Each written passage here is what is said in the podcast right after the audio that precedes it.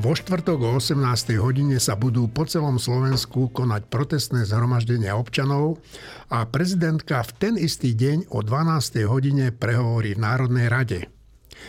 Reaguje tak na zámery vlády v oblasti trestného práva vrátane rušenia špeciálnej prokuratúry.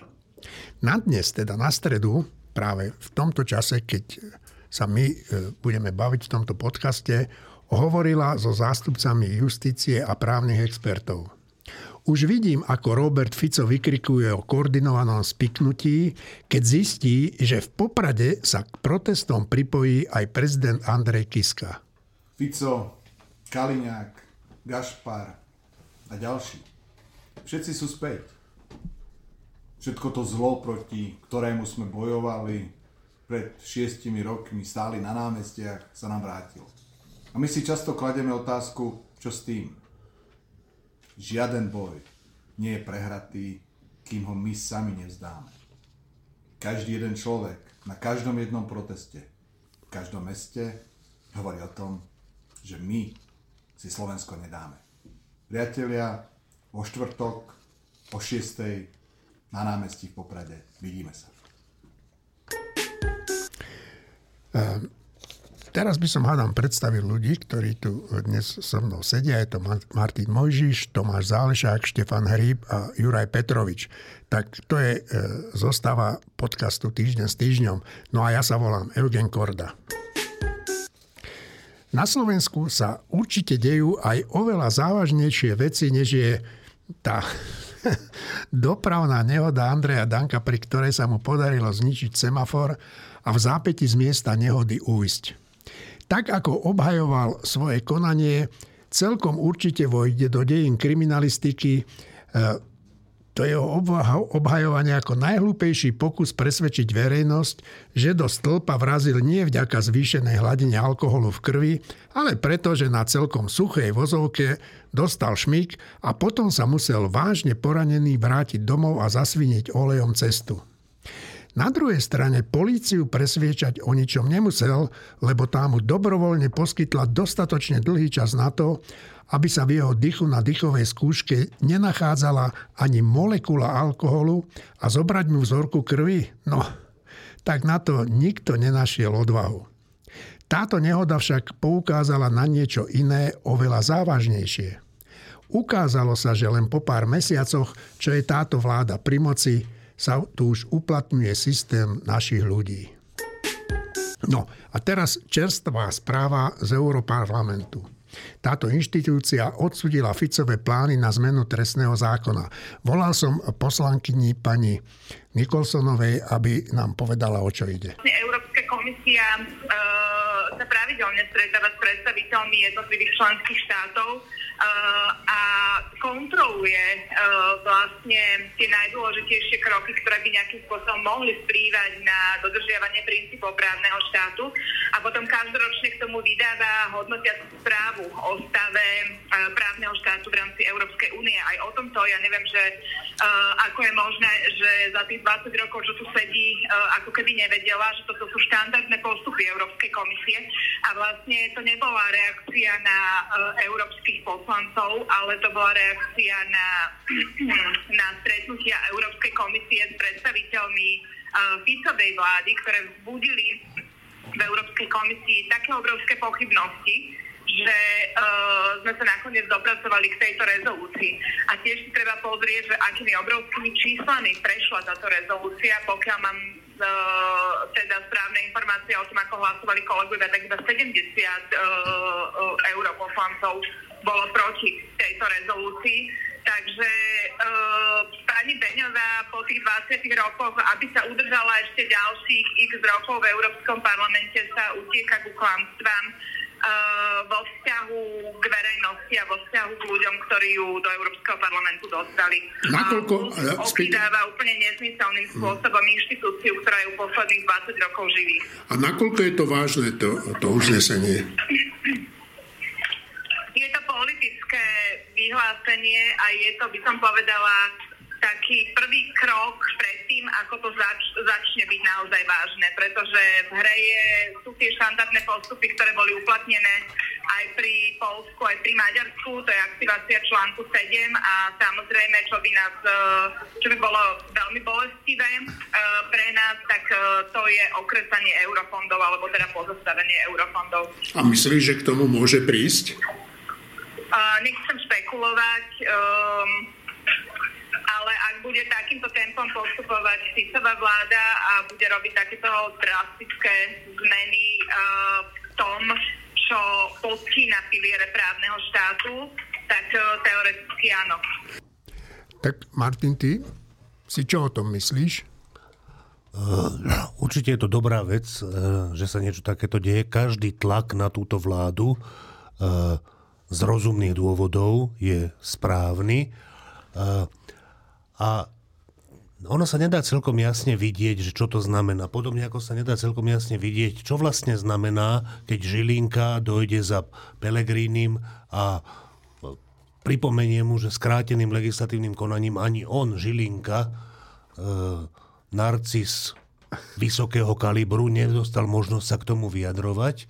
A teraz sa k tomu vyjadrí a už sa ukáže, že dobre, tak teda vlastne sa dá o tom zákone debatovať a dajú sa tam nejaké veci meniť. Ja netuším, či Žilinková samolúbosť je tohto hnacím motorom alebo niečo iné a Žilinka je vykonávateľ toho. Každopádne niečo sa v tam vnútri deje a zrazu po tomto stretnutí sa k tomu, k tej diskusii o tom zákone chovajú stavajú celkom inak ako predtým. Podobne si myslím, že samotné toto, ako hovorí Lucia Nikolsonová, zatiaľ politické vyhlásenie, aký to bude mať vplyv na Fica, ja by som si povedal, že žiadny. na Fica samotného by to nemuselo mať žiadny vplyv, ale otázka je, koľko ľudí, ktorí, ktorí, ktorých Fico musí počúvať nejakým spôsobom, uh, budú z tohto budú mať pocit, že naozaj je to prvý krok, za ktorým bude nasledovať druhý a tretí. A od toho môže závisieť, proste začínajú sa diať veci a ja si myslím dokonca, že ten tlak z Európskej únie je jeden z najdôležitejších. Námestia sú strašne dôležité, politické strany sú strašne dôležité a Európska únia je strašne dôležitá. Tomáš a potom Juraj. No je to zaujímavý paradox. Fico pravdepodobne bude kričať, že on robí predsa suverénnu zahraničnú politiku a nejaká Európska únia na to, nám to narúša. Ale to dosiahol on tento stav. A no ale oni, oni, teraz nehovor, oni, ja, oni ani nehovoria o zahraničnej politike teraz. Pozor, nie, ja, viem, ja viem, že nie. Ja viem, že no. nie, ale bude, sa, bude, bude rozprávať o zasahovaní, najskôr niečo no, inými slovami, o zasahovaní do, do našich záležitostí a No a to je ten paradox, e, že... A je to, je, to, je to dokument, bohužiaľ, už sa opakujem o nenormálnosti situácie, keď to, čo si, áno, čo si nedokážeme vyriešiť sami tu, tak to potom riešia stanoviska Europarlamentu a Európskej komisie a tak ďalej a tak ďalej. Toto je výsledok tej našej suverénnej politiky aj vo vnútornom, aj v zahraničnom. Ale ja myslím, že v tomto prípade to bude, súhlasím s tým, že bude asi taký, takáto reakcia, že v podstate zasahovanie do vnútorných záležitostí štátu, ale to tak vôbec nie je. Tento raz to nie len, že bude blbý argument, ale bude totálne nepravdivý. Oni do toho zasahujú kvôli tomu, že znižovanie bezpečnosti. Znižovanie trestov za korupciu, predl, skracovanie e, premlčacích e, lehôd a zníženie trestov predsa zvyšuje možnosti korupcie v tej danej krajine a to korupcie týkajúcich sa európskych peňazí. To znamená, že to nie je žiadne zasahovanie do vnútorných záležitostí. To je v podstate prvé varovanie, že no dobre, robte si to takto, keď chcete, ale nie s našimi peniazmi. Ja len podotýkam, že to slovo suverénnu som dával do úvodzoviek, len ich asi Jasne. nebolo vidieť. dobre. Ono to v podcaste ťažko vidno. Uh, tam je naozaj dôležité je to, že čo na to Ficovi klienti, lebo to, že Fico sa s tým, on nemá šancu, on nemôže otočiť, on má nôž pod krkom, vzhľadom na prebiehajúce trestné stíhania. To znamená, že dôležité je, ako sa k tomu postavia Ficovi klienti, ako sa k tomu postavia ľudia, ktorí sú na ňom nejakým spôsobom závislí. A dokedy budú ochotní toto držať, pretože skutočne v momente, keby malo dôjsť k tomu, že Slovensko bude mať obmedzené eurofondy kvôli príjmaniu podobných zákonov, alebo už aj len kvôli legislatívnemu procesu, lebo je dôležité povedať, že jedna vec je tá samotný obsah tej novely, ktorý hovorí o tom, že teda áno, znižujú sa trestné sadzby, skracujú sa premlčacie doby, ale dôležité je aj to, že Európsky parlament v tej rezolúcii odsudil aj to, že sa to naozaj schvaluje tým skráteným legislatívnym konaním. To znamená, aj ten legislatívny proces, nielen výsledný proces je kritizovaný, to znamená, že celý ten návrh zákona, tak ako ho táto koalícia vlastne sa snaží presadiť, bol skritizovaný. A Roz, jedna vec, jeden argument je ten, že samozrejme no nedovolí Európska komisia alebo Európska únia, aby sa tu len tak beztrestne rozkrádali eurofondy. Druhý moment je, že ono je to nebezpečné aj z celoeurópskeho hľadiska, pretože ak tu vznikne krajina, ktorá bude mať nízke sadzby za korupciu, všeobecne nízke trestné sadzby za krádeže, vysoké, vysoké napríklad limity, od akej sumy sa škoda považuje vôbec za trestný čin, eh, krátke premlčacie doby, tak hrozí, že tu vznikne enkláva pre organizovaný, trestný, eh, organizovaný zločin, ktorého proste činitelia sa sem nasťahujú, pretože tu budú pre nich pomerne komfortné podmienky. Jediný, jediná dôležitá podmienka bude, že sa dohodnú s touto koalíciou, aby získali ochranu. To znamená, že v podstate by to vytvorilo uh, reálne ešte mafiánskejší štát, akým bolo Slovensko pred rokom 2020. Ja by som len rád dodal, že na našej stránke webovej e, ten, kto bude chcieť, si bude môcť prečítať e, zoznam všetkých tých bodov, ktoré mm, viedli k tomuto rozhodnutiu Európskeho parlamentu. Štefan. E, prečo som sme tu hovorili, že e, tak ako za Mečiara vzniklo také obdobie, ktoré bolo charakteristické demaršami. To boli také e, upozornenia a správy z Európskej únie a zo Spojených štátov na prekračovanie hraníc právneho štátu. Takže také obdobie nás čaká. Tak teraz už začalo. Už tu máme jedno uznesenie Európskeho parlamentu, ktoré je politické uznesenie, e, ktoré je ale e, teda namierené na Európsku komisiu, aby konala. Iba pripomeniem, že čo v tom uznesení teda je. Je tam presne to, na čo upozorňuje opozícia, mimovládne organizácie, média od volieb, teda teda zrýchlené konanie, znižovanie trestov, e, znižovanie premlčacích dob. Všetko to, o čom sa hovorí na Slovensku, považuje Európsky parlament za dôležité. A to je, to je úplne dobrá správa, lebo e, to, ten, ten, ten taký príbeh, ktorý môže koalícia hovoriť, že to je, to je normálny koalično-opozičný spor, opozícia vždy trocha prifarbuje, koalícia sa vždy trocha bráni, tak v tejto chvíli to už tak nie je, lebo tie argumenty tzv. opozičné sú dnes argumentami európskymi. A to je dôležitá vec. E, a je to dôležitá vec aj preto, že Eh, ja si nemyslím, že, že teda všetci voliči Smeru, Hlasu a, a ďalších koaličných strán, eh, že sú všetci protieurópsky. Niektorí asi sú, ale niektorí, alebo veľa z nich, eh, si neželá, si neželá aby Slovensko vypadlo z Európskej únie. A teda tento, toto, toto garde je, je zničujúce pre budúce voľby pre smer a hlas. Lebo na tomto prehral Mečiar, že ľudia si povedali, že ale my nechceme vypadnúť zo západu, my nechceme byť Bielorusko a dnes sa zbiera na ten istý spor v budúcich voľbách, čo je dobrá správa. No a teraz ešte k tej, k tej e, rezolúcii. E, Európsky parlament je teleso, ktoré vydáva mnoho rezolúcií. Niektoré sú také, že vágne, niektoré sú e, aj pomílené, ale niektoré, napríklad voči krokom maďarského premiéra Orbána alebo predtým voči krokom polského, eh, polského šéfa písu Kačinského a jeho strany sú úplne vecné a odôvodnené. A to je presne tak, ako to tu už niekto povedal, že to nie je tak, že oni zasahujú do našich vnútorných vecí, lebo však Slovensko je súčasť Európskej únie, čiže no. my sme Európska únia, čiže keď sa na pôde Európskej únie, napríklad na Slovensku, ale aj v Maďarsku, alebo hoci kde, to je, to je pôda Európskej únie. Keď sa na pôde Európskej únie dejú e, nespravodlivé veci, tak je, to je, že povinnosť európskych orgánov, aj slovenských, aj polských, aj maďarských, ale tie, keď zlyhávajú, tak potom je to povinnosť európskych orgánov na to reagovať. To nie je zasahovanie do cudzích vecí, to je zasahovanie do vlastných vecí. E, iba som niekde zaregistroval, tom Juro mi to tuším poslal Petrovič, že, že e, KDH má nejaký problém s tým, že, že Európs, či kto mi to poslal, niekto mi to poslal, že, že, že KDA má nejaký problém s tým, že, že teda prečo sa zas, akože, že to není správne alebo niečo také. Ale ja si myslím, ak to tak nie je, tak sa ospravedlňujem. Eh, ale ja si naozaj myslím, že eh, slovenskí politici, ktorým záleží na právnom štáte, majú poprvé e, kandidovať vo voľbách a snažiť sa vyhrať tie voľby. Po druhé, keď sú v opozícii, snažiť sa odhalovať zlé veci, ktoré robí koalícia. Po tretie, majú upozorňovať európske orgány, lebo to sú naše orgány,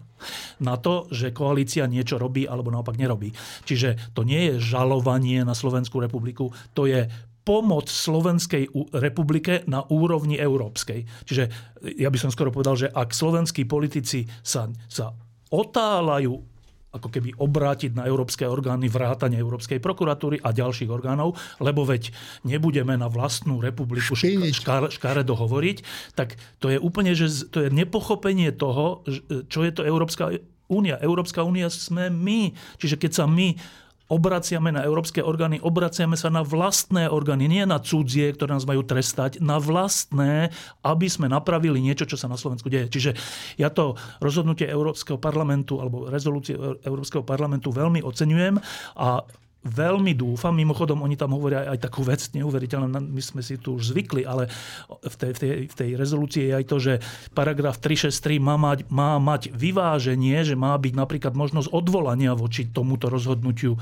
generálneho prokurátora podľa 363, čo sme si už my zvykli, že to sa asi už nedá zmeniť, ale aj to si všimol Európsky parlament.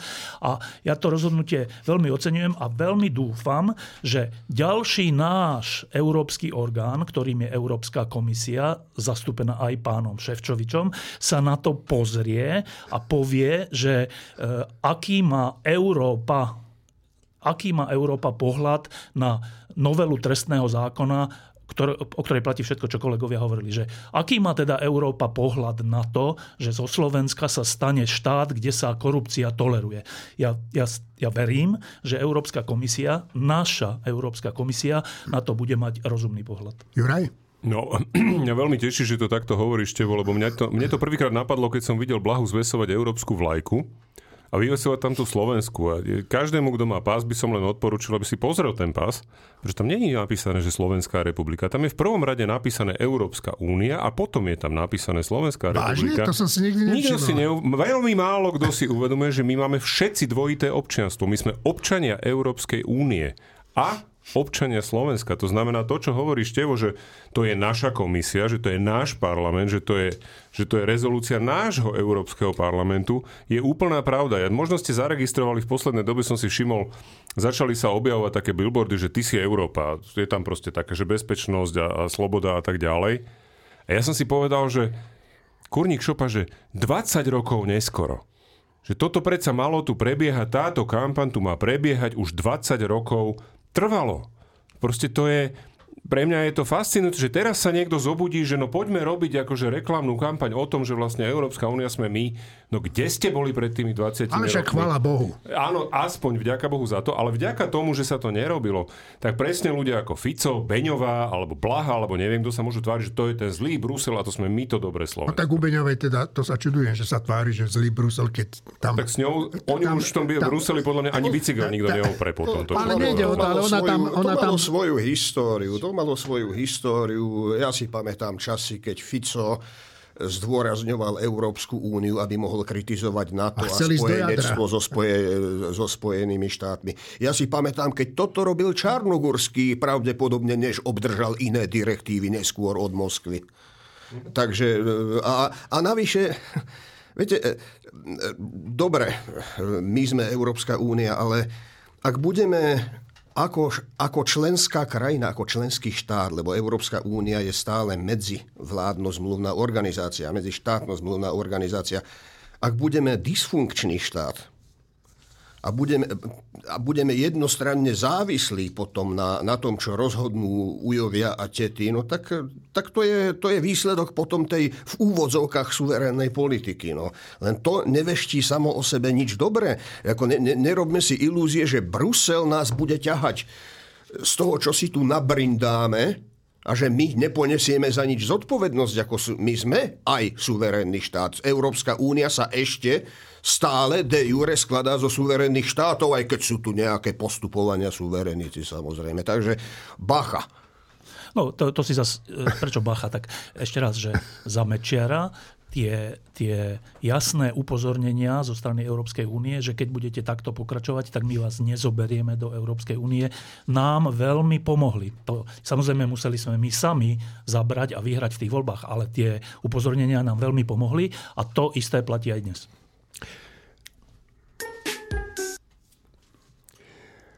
Tak e, začal som Dankom a myslím, že by sme ho nemali nechať ešte na pokoji, teda to jeho vyčínanie. E, polícia e, vyhlásila aj minister vnútra, že to začnú všetko vyšetrovať.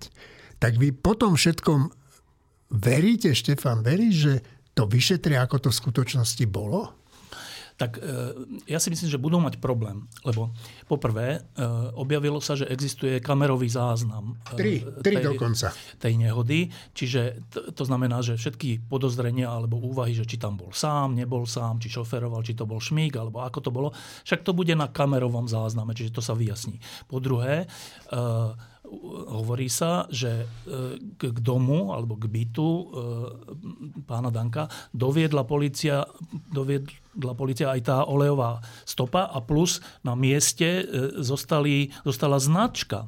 Čiže zase len aby ľudia rozumeli, že keď zostane na mieste značka, špz tak policia má na jeden telefón má, že koho je tá značka to je, to, je, to je kompetencia policie, čiže to není, že nevieme to zistiť. To, to, na jeden telefón vedia, že kto tam teda havaroval a tým pádom vedia, kam sa majú obratiť. E, dobre, po tretie, ukázalo sa, že, alebo teda neviem, zatiaľ, neviem, nie je to asi oficiálne, ale teda čo viem, tak je, že tí policajti tam aj naozaj v čase nehody prišli a, a keďže Danko ich nejak akože neprijal, alebo teda nechcel sa s nimi rozprávať, alebo niečo, zatvoril dvere, tak odišli.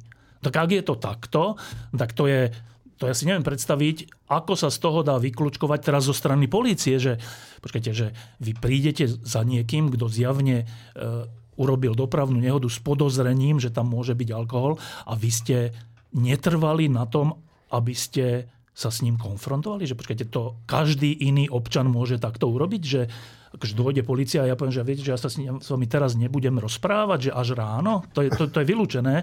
To po je, obede mu to je, urobili to je, vyšetrenie. To je, to je vylúčené. Čiže, čiže v tom, v tom pri, ak to bolo takto, tak je to podľa mňa zlyhanie polície v tej chvíli.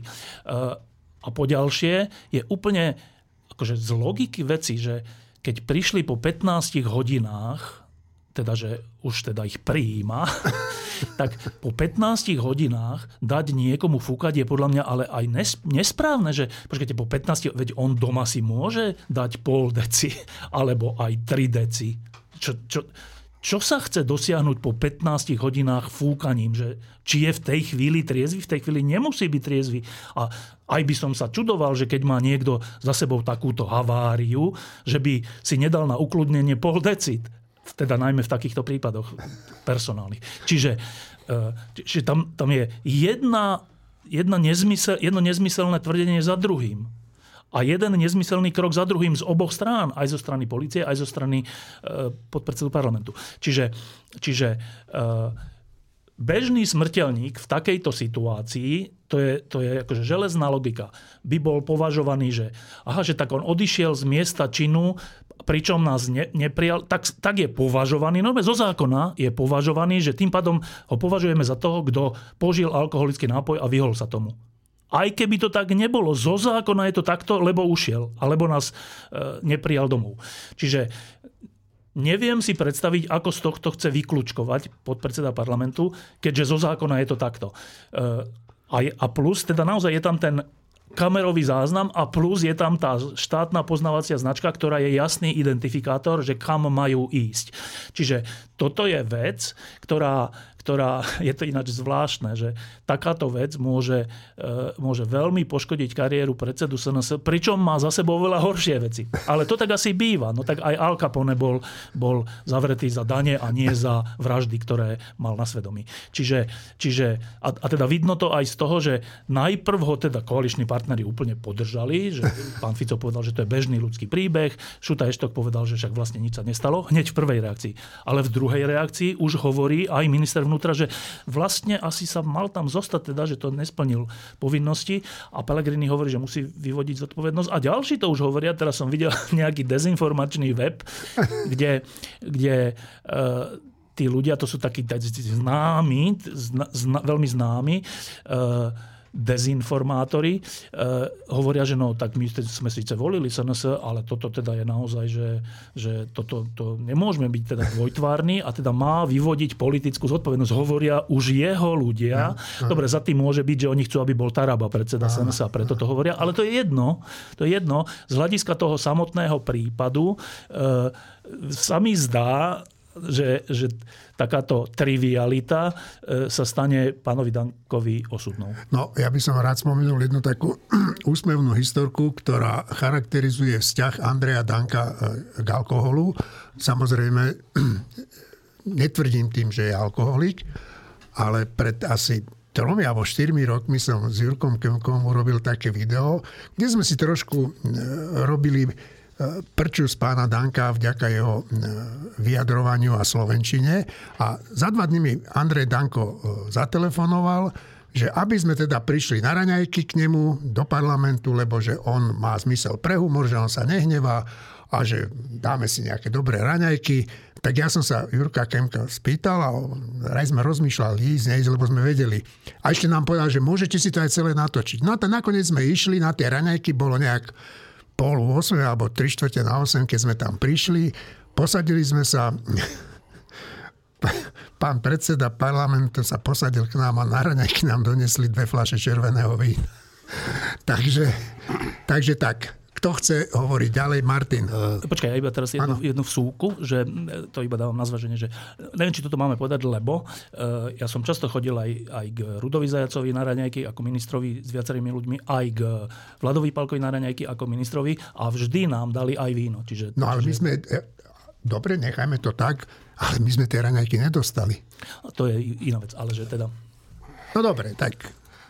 Uh, to je naozaj toto zaujímavý príbeh, pretože že, a pre nich, konkrétne pre Danka, musí v nejakom zmysle, e, že on to musí vnímať ako hroznú krivdu. Tak on, keď sa prevalil prípad s jeho e, dizertačnou prácou, teda nie dizertačnou prácou, ale, ale, ale s tým s rigoróznou prácou, áno, na titul Judr, ktorá bola, že, že on si to objednal u nejakých vagabundov, ktorí sa živia tým, že píšu takéto práce a ešte k tomu mu dali nejakú, ktorú už predtým raz predali, ano. kompletne totožnú. To znamená, že to je vec, ktorá proste otvoríš tie, otvoríš tie papiere, vidíš to tam. A on na základe nejakých klamstiev sa z toho vyklamal. No. Vtedy mu naj... No, no áno, vyklamal, akože nič, nejako sa to na tom neprejavilo.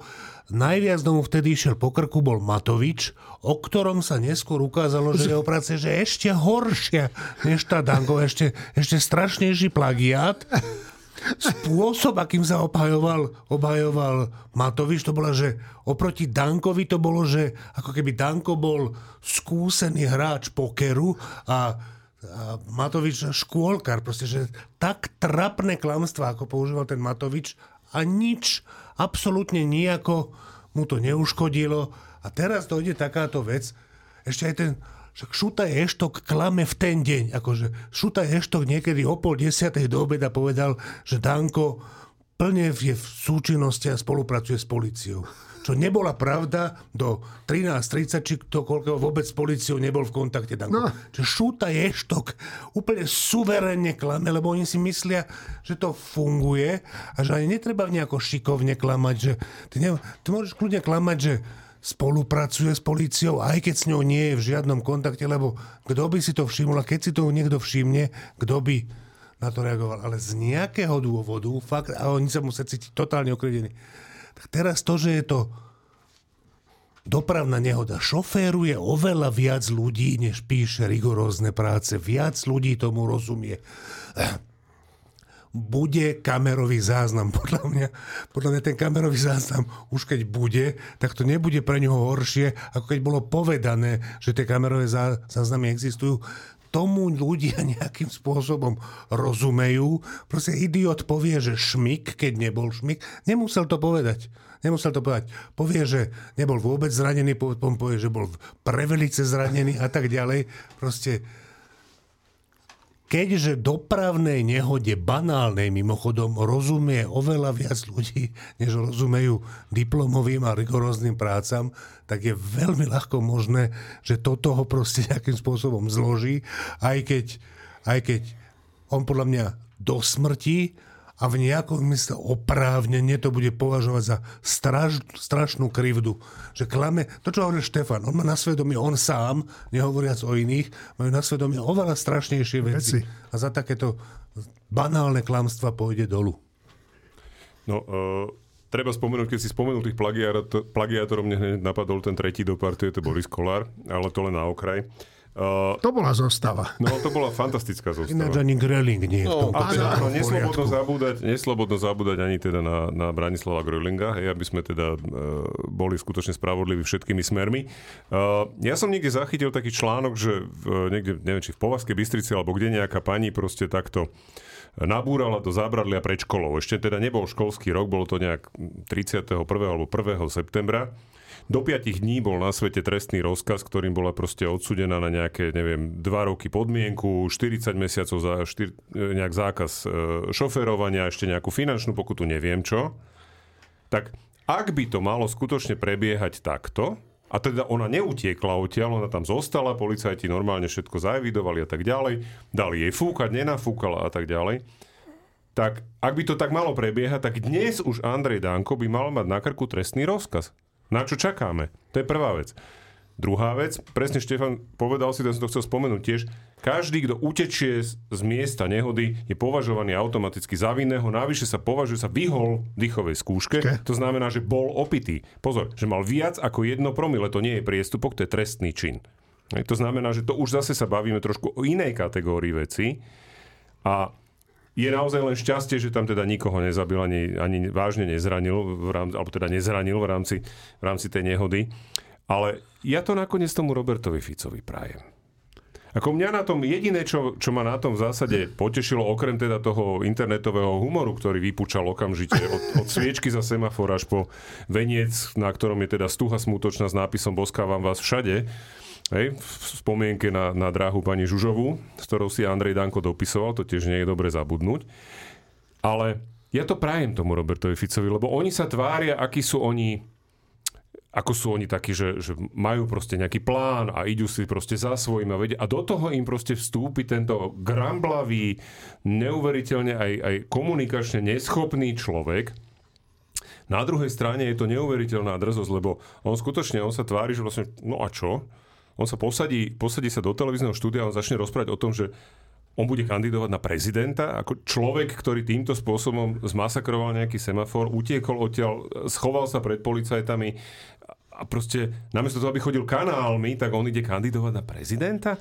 Na druhej strane hovorím, prajem im to, aj, keď, aj keby Danko hneď odstúpil a odišiel, tak moja stará mama vždy hovorila, že Zelten kommt was besseres nach, hej, že málo kedy dojde niečo lepšie za ním, no lebo v úzko slede za ním je, je Roman Taraba. A to teda Tomáš. nie je žiadna výhra. Tomáš. Tomáš, pardon, Tomáš Taraba. A to teda nie je žiadna výhra z hľadiska toho, že to by bolo lepšie. Naopak, to je oveľa nebezpečnejší človek ako Andrej Danko. Reaguje Tomáš a nie Taraba, ale Zálešák. No, tak sa mi zdá, že, že švindlovanie titulov sa stalo bežnou pracovnou metódou na Slovensku. A nie divu, lebo to sa dlho pripravovalo, taká atmosféra bola dlhodobo, ale vlastne späť k tomu, k tomu Dankovi. A prosím vás, jaká krvná skúška. Vede slovenskej krvi spolu s nami, spolu s nami jednej krvi. Pochybujete o tom Anciáša vášho? Ešte jedna vážna vec e, s tým Tarabom. E, to je e, vždy, keď na, ne, na čele nejakej strany alebo hnutia alebo nejakého celého zoskupenia je, nejaký, je dlho nejaký človek, tak, e, tak si nevšímame jeho nástupcu, lebo však tento tam bude ako keby navždy. A, ale to robíme chybu, lebo keď ten človek odíde z rôznych dôvodov, či z havarijných, alebo zdravotných, alebo hociakých, tak je veľmi dôležité, že, že kto bude potom to zoskupenie alebo celý, celý nejaký taký, celá, celú časť spoločnosti reprezentovať. A v tomto prípade, e, kým je predsedom SNS pán Danko, tak vlastne je zabezpečené, že síce bude mať okolo 5%, raz menej a raz viacej, ale nebude mať oveľa viac vzhľadom k tomu, ako vystupuje, čo hovorí a, a aký je. A za to nemôže, proste takto je dané. A, ale e, ja, ja registrujem na Slovensku takú, takú troška zlú vec, že e, keď sa hovorí o Tarabovi, tak sa hovorí skoro až tak, že to je taký talentovaný politik. Akože ten je taký, taký, taký skoro až obdarovaný, alebo niečo takéto. Dobre sa toto hovorí a ja si stále poviem, že počkajte, akože talentovaný, obdarovaný, on kandidoval za Kotlebovú stranu. Že počkajte, že talentovaný a obdarovaný nemôže kandidovať za fašistickú stranu. Nijako, nikdy. Nikdy sa to nestalo a nestane. Čiže, ale e, to, ten, ten, tá, tá atmosféra sa ako keby vytvorila, že, že Tomáš Taraba je vlastne taký priateľný ešte v tej, v tej celej zostave, lebo, lebo predsa len akože hovorí tak zrozumiteľnejšie a, a niečo také. Ale je to úplne naopak, že, že teraz poviem úplne paradoxnú že Danko je oveľa priateľnejší ako Taraba. Oveľa, lebo, lebo vedieť kandidovať za fašistickú stranu a potom kandidovať za inú stranu a tu potom ešte dať do inej strany a ešte sa na základe tohto stať ministrom a rozhodovať a poučovať ľudí o tom, že čo je Tanáb a čo je, ja neviem, a mať kufu za svojho štátneho tajomníka, jedného aj druhého, že to není talentované, to je, že hrubé, hrubé brutálne, hrubé. A toto ak sa stane vinou tejto nehody e, vedúcou osobnosťou SNS, tak tam hrozí nie 5%, ale viac percent a to je zlá správa. No a to je tá otázka, že jak je možné, že, že fašistický kandidát je považovaný za talentovaného politika a že človek, ktorý sa zosmiešni pred celou krajinou, ale že strašným spôsobom okamžite oznámi kandidatúru na prezidenta Slovenskej republiky, že ako je toto možné. No slovami klasika, to je proste obyčajný ľudský príbeh. No, a, no ale ešte, ale, ale okrem toho je to ešte aj trocha e, v širšom zmysle slova naša vina. E, ja si pamätám v predošlom období za, za teda bývalej vlády, že keď ona presadzovala tie všelijaké balíčky rodinné a neviem aké, tak, tak e, často to presadzovalo spolu, presadzovalo spolu s Tarabom práve a ešte ďalšími troma, alebo ne, neviem koľkými. A, a hovoril, že, a teda aj takéto prostredie konzervatívnejšie hovoril, že ale to sú vlastne také prorodinné, však oni dobre kandidovali za ne, ale zase podporujú tie prorodinné veci vlastne. A boli s nimi rozhovory, normálne, že vážne, a veľké rozhovory. Ruky o tom, ale myslím v médiách, boli s nimi veľké rozhovory, že v dobrých médiách, že, že tak vlastne ako to myslia a čo ten balíček. A či, no, čiže, čiže tu stačí, to odpovedá Martinovi, že tu stačí, že ty môžeš byť akože kandidovať za fašistov, ale stačí, keď potom v nejakej jednotlivej veci hlasuješ s niekým, koho majú médiá radi a zrazu médiá alebo aj iní ľudia povedia, že ale však on není až taký fašista, keď podporuje rodinný balíček. A toto toto je proste naša chyba. To není chyba Tarabu. On len využíva e, to, aké je Slovensko aj mediálne, aj intelektuálne, že stačí pre časť konzervatívcov v tom, v tom čase, stačilo, že podporí ich balíček, aby ich prijali. My sme vtedy písali, že počkajte, vy idete vládnuť s podporou fašistických hlasov a naši kolegovia z niektorých kresťanských alebo katolických médií písali, že to čo, čo hovorím, s, jaký, s jakou podporou fašistických hlasov. No s podporou fašistických hlasov, s takou. A dnes sa nám to vracia v podobe Tomáša Tarabu. Orbán síce stratil spojenca vo Varšave, ale našiel ho v Bratislave. Robert Fico počas včerajšej návštevy Maďarsku toho nahovoril toľko, že sa Viktor Orbán naozaj musel tešiť, že v jeho osobe našiel poslušného spolupáchateľa politiky maďarskej vlády voči Európskej únii, Rusku a Ukrajine. Kým s ukrajinským naprotivkom sa Robert Fico z povinnosti ešte iba stretne, a to v Užhorode, za priateľom Viktorom Orbánom už vycestoval do Budapešti. Na Slovensku si veľmi populárny medzi normálnymi ľuďmi, povedal mu Fico. A dodal, že podporí všetky Orbánové snahy o zablokovanie pomoci Ukrajine.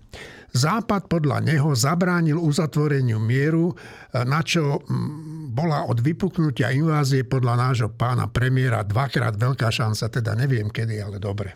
Dokonca sa nezabudol pochváliť, ako počas víkendového stretnutia poučal amerických kongresmanov, že vraj ako by sa asi cítili oni, keby malo Rusko taký vplyv v Mexiku ako Spojené štáty v Ukrajine? No a ja som oslovil nášho bývalého hm, ministra zahraničných vecí pána Rastislava Káčera, aby k tomu niečo povedal skôr, ako sa k tomu vyjadríme my.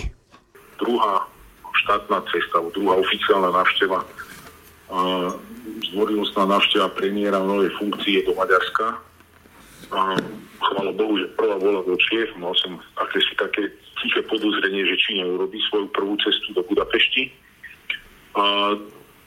Ono samé o sebe by to nebolo zle, však eh, Slovensko má, má vždy malo záujem o dobrý, na dobrých vzťahoch s Maďarskom. Realitou však je to, že dnešné Maďarsko pod vedením Viktora Orbána a jeho charakteru a jeho, vďaka jeho charakteru spôsobu vládnutia, nie len teda kvôli jeho postojom eh, voči Ukrajine a jeho absolútnej proruskej a prokremelskej politike, nielen kvôli tomu, ale aj kvôli spôsobu jeho vládnutia a jeho charakter narábania s mocou, tak e, vďaka tomu Maďarsko dneska je krajinou, ktorá je v takom politickom exíle, politickej izolácii v rámci EU. Viktor Orbán polskými voľbami stratil aj to posledného spojenca Kačinského. No a dneska Robert Fico mu ponúkol manu nebeskú, ten dar z neba, že um, prichádza k nemu on, neprichádzajú do Maďarska iní politici, s Viktorom Orbánom sa slušní európsky politici oficiálne nestretávajú.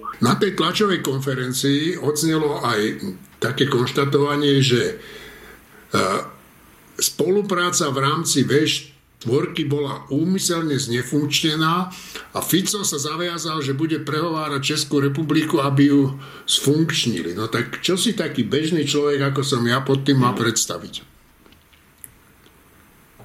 No neviem, čo si pod tým môže bežný človek predstaviť. To je taká hantírka obľúbená Ficovská konšpiračná bola úmyselne prerušená. Neviem, kto by ju tak bol úmyselne prerušil ak spoluprácu, politickú spoluprácu v rámci V4, pretože rôzna iná spolupráca na úrovni V4 pokračuje rôzne cezhraničné projekty, kultúrna spolupráca, ja neviem, čo všetko možné pokračuje. Vyšehradský fond funguje, sponzoruje, dotuje rôzne zmysluplné iniciatívy spolupráce na občianskej úrovni a rôzne iné.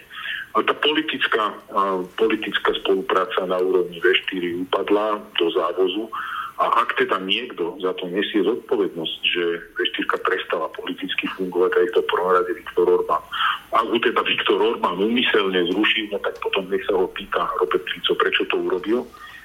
V4 sa zmenila dávno, dávno sa zmenila a minimálne po roku 2020 sa zmenila na to, čo sme volali V2 plus 2, čiže a, a, taká os uh, Varšava, Budapešť a Bratislava, Praha.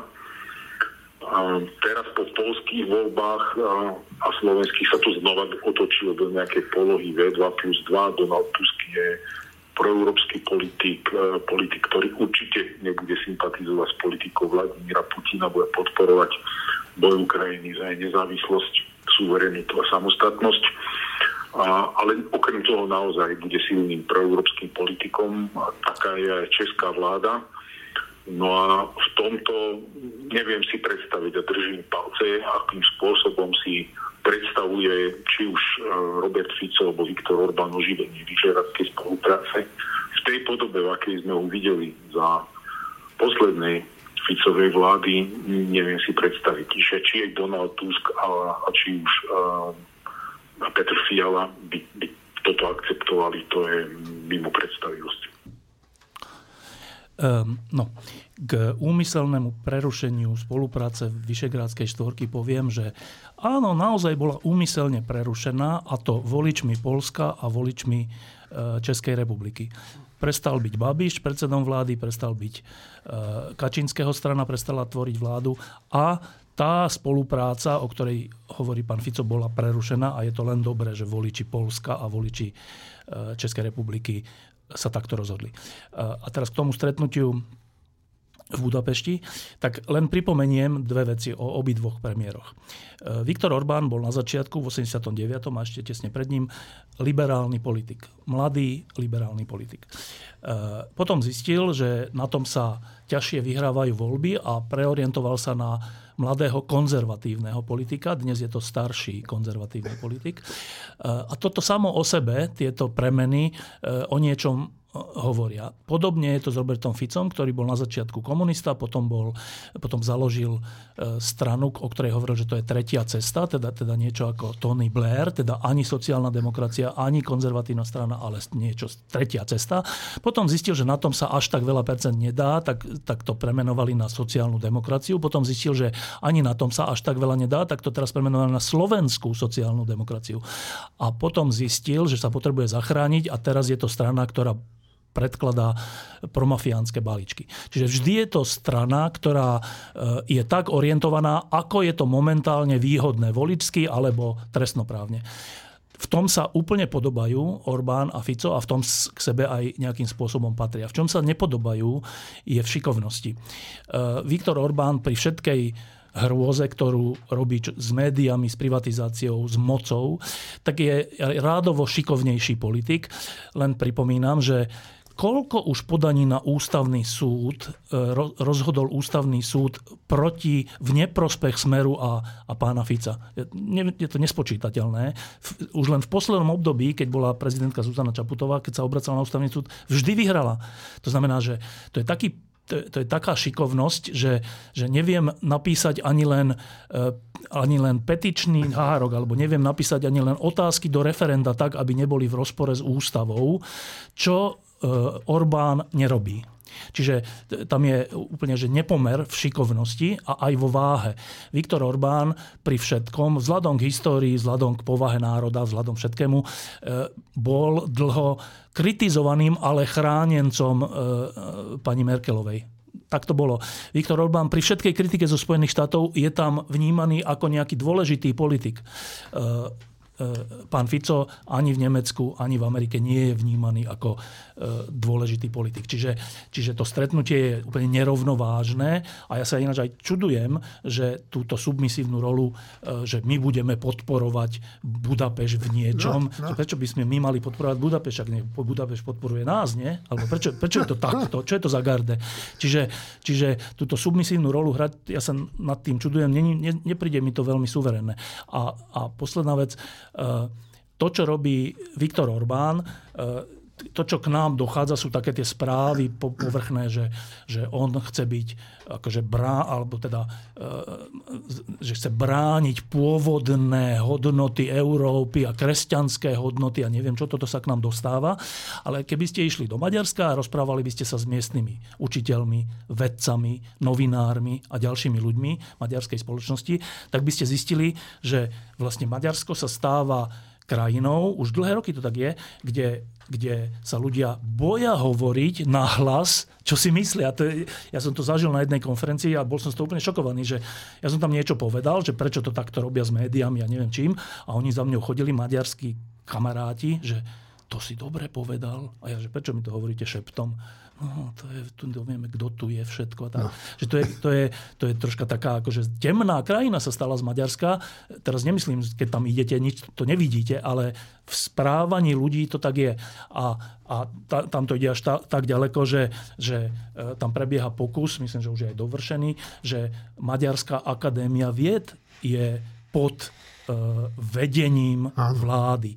Že médiá sú pod vedením vlády, že je tam nejaký fond, ktorý, ktorý rozhoduje, komu dajú a komu nedajú inzerciu a podobné veci. Že...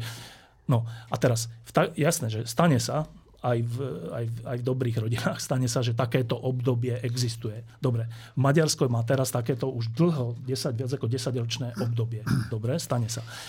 Ale že práve my sa budeme vzhliadať takémuto spôsobu e, e, riadenia štátu alebo, alebo existencie štátu, to je, to je skoro že samovražedné, že hádam, my nechceme takto skončiť.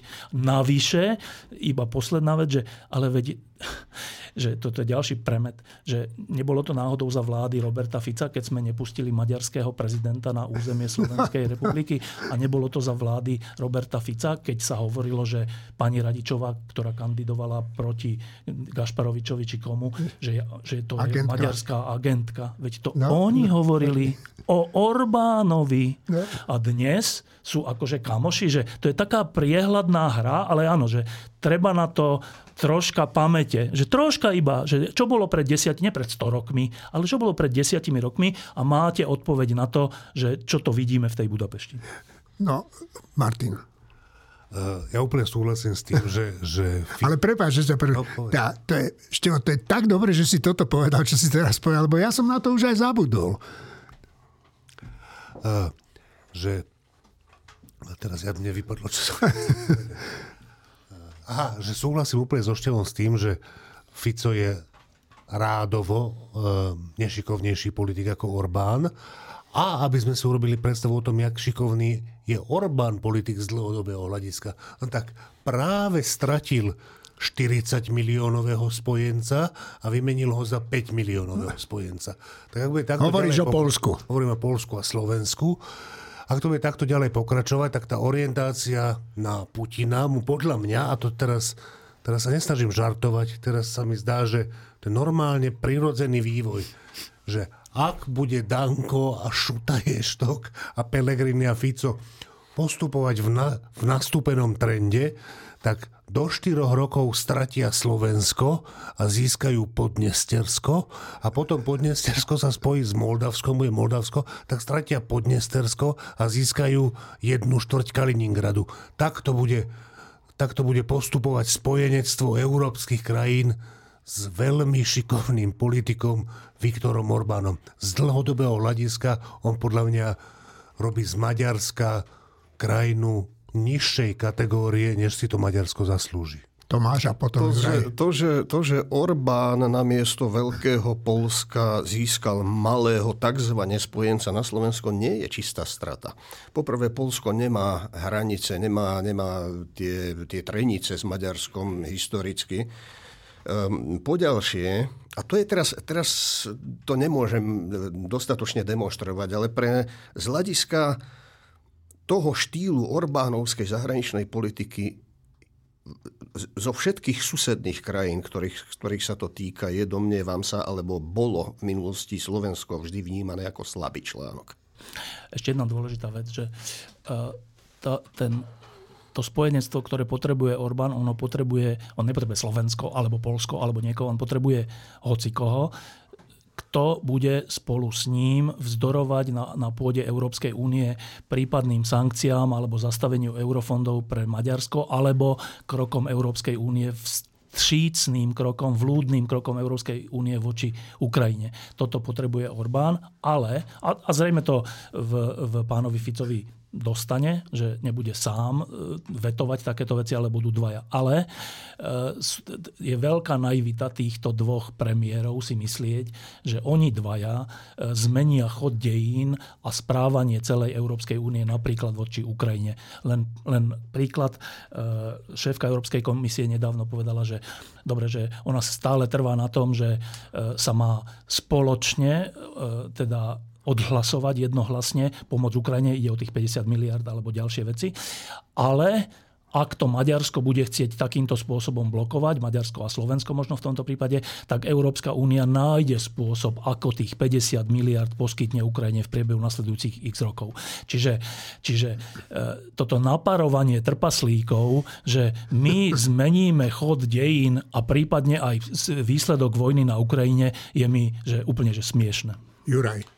No mne pri tom veľmi do smiechu nie je, pretože každý jeden deň, o ktorý sa predlžuje doba, kedy schváli Európska únia pomoc Ukrajine, umerajú na Ukrajine ľudia. To znamená, že ono to síce môže pôsobiť smiešne, že trpaslíci rozprávajú slonovi na moste, že ale dupeme, ale na druhej strane oni efektívne sa im darí brzdiť proces pomoci Ukrajine, čo je v prospech Putina. To znamená, že u, u Viktora Orbána je jasne vidieť, že on proste vsadil na to, že Putin tú vojnu vyhrá. Vsadil na to, že v podstate on dostane nejakú omrvinku, hej, možno väčšie Maďarsko, pretože však Hej, No, ako- to nie je on omrvinka. dlhodobo, on dlhodobo vyhlasuje, že vlastne to sú stratené zeme a tie treba navrátiť vlastne k rodnej krajine.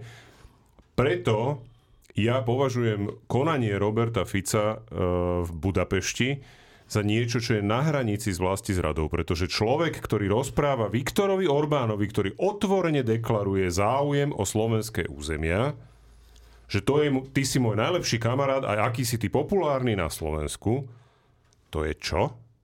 Ako, ešte, keď sa vrátim k tomu, čo si hovoril ty, že áno, Maďarsko vždy malo väčšiu soft power, to, čo hovorí Ras- Rastio Káčer opakovane, v rámci medzinárodných inštitúcií. To znamená, im sa dlhšie darilo budiť dojem, že to však to je v podstate taká trošku zvláštna, ale predsa len európska krajina. A Viktor Orbán to využil na to, že tú krajinu postupne veľmi šikovne, a v tom bol šikovný, uh, viac menej zotročil. Najprv médiá, následne zmena ústavy, ktorá mu umožnila veľmi rýchlo získavať aj s malým počtom hlasov ústavnú väčšinu, schvalovať si zákony, aké chcem a následne teda bohapustá rozkrádačka eurofondov a tak ďalej. To znamená, v tomto bol veľmi šikovný a v tomto sa Robertovi Ficovi ale ani nemôže to podariť, o tom hovoria viacerí, že jednoducho tu sú nezávislé médiá, však v jednom z nich sedíme a plus tá štruktúra tej spoločnosti je iná, že proste Maďari oveľa v tomto smere viac trpia tým syndromom strateného impéria a tým pádom sa na tom syndrome strateného impéria dá stavať politika. Toto my nemáme, chvala Bohu. My máme iné problémy, ktoré máme. Ale hovorím, to základné je, že to, čo Robert Fico predviedol v Budapešti, je pre mňa na hranici vlasti zrady. No keď si hovoril o tej soft power Maďarskej republiky, tak ukazuje sa to na Južnom Slovensku, kde e, je Robert Fico dosť populárny, veľa ľudí ho tam volilo, volilo by Pellegriniho a čítal som taký prieskum, e, že prečo je to tak. No a je to preto tak, že tam výrazne zasahujú e, maďarské médiá, ktoré má pod kontrolou Viktor Orbán, takže mm, nie sú tu len tie dezinformačné weby, ale sú tu aj oficiálne maďarské médiá, ktoré rozkladajú našu spoločnosť. Pripomeňme si len tých imigrantov, ktorých úplnou náhodou pred voľbami e, poslednými, hej, Viktor Orbán zrazu proste pustil sme, našim smerom. Ja drobná nesúhlasná poznámka k tomu, čo Juraj vravel. Ľudia na Ukrajine dnes neumierajú kvôli tomu, že by nejaký Orbán blokoval 50 miliard. Ľudia tam umierajú preto, že tá pomoc z západu z dôvodov, ktoré sú zrozumiteľné. Ne- Netvrdím, že sú Pochopiteľné. ale sú, sú zrozumiteľné. Tá pomoc tam ide pomaly, nie kvôli tomu, že by mal Orbán silu to blokovať, kvôli tomu nevyšla tá ofenzíva, aj kvôli tomu, že, aj kvôli tomu, že tá armáda nie je dosť. Proste z rôznych subjektívnych aj objektívnych dôvodov, v ktorých ale zatiaľ hrá Viktor Orbán, nehovoriac o Robertovi Ficovi, naozaj úlohu trpaslík. E, Ešte jedna vec je, je dôležitá tento týždeň. Teraz e, vyšiel taký zaujímavý prieskum prezidentských preferencií Áno, áno. a trocha prekvapujúco, lebo je to dosť rýchlo, e, sa podľa toho prieskumu stáva, že Ivan Korčok nie, že dobieha e, Pelegriniho, ale že je na jeho úrovni.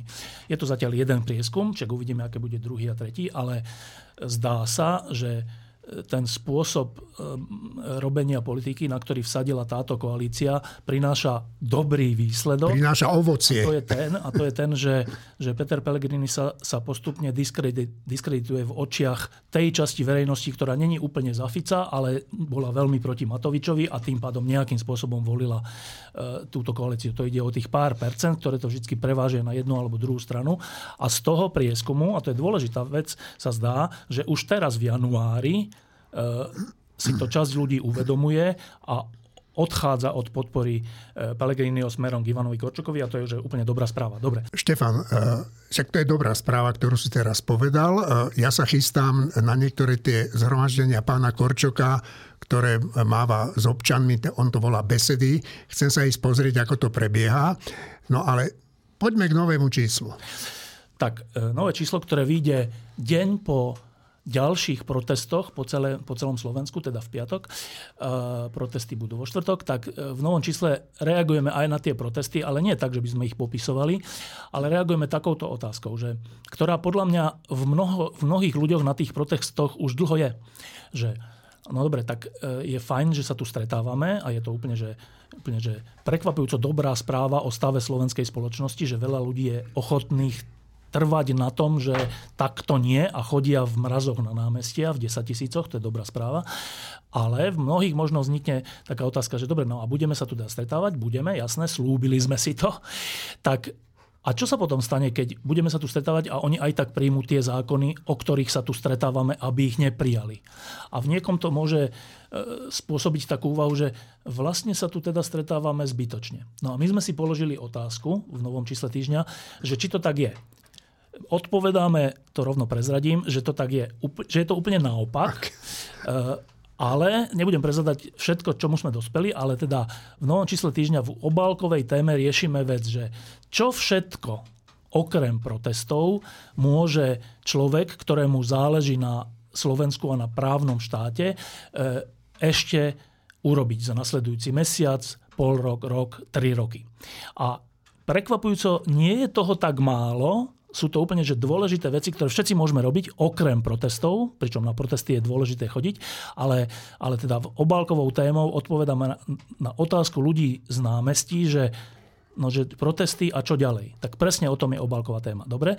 Okrem toho, e, tam máme veľký rozhovor s, s legendou novembrových námestí z roku 1989 Václavom Malým. To je bývalý väznený kňaz, ktorý Eh, ktorý moderoval najväčšiu demonstráciu v histórii Československa asi na letnej. To keď sme boli vtedy ešte veľmi mladí, tak si to úplne pamätám. Ja som úplne dojatý z tej, z tej demonstrácie. Som to s otvorenými ústami pozeral, eh, kde milión ľudí povedalo nie komunistickému režimu, keď to ešte nebolo isté, že ako to dopadne. A on bývalý hovorca charty a bývalý väzeň svedomia eh, túto vec moderoval. Tak máme veľký rozhovor s ním o tom, ako to bolo a ako vníma dnešný svet. No, potom v druhej polovici, uh, Ďuro, máš tam niečo?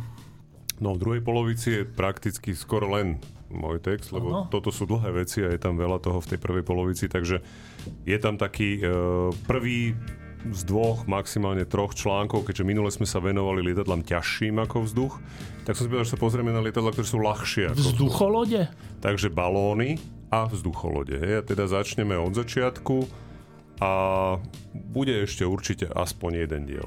Dobre, čiže to je nosná vec druhej polovice. E, nový týždeň vychádza teraz v piatok. E, veľmi odporúčam si ho prečítať. No, e, to, že sme sa dnes nevenovali ani Izraelu, ani Ukrajine, nie je preto, že by to nebolo dôležité, ale neudialo sa tam nič také zásadne nové, tak sme si povedali, že dáme si chvíľku pokoj ale to neznamená, že dnes nemôžeme povedať sláva Ukrajine. Herojem sláva. Herojem sláva.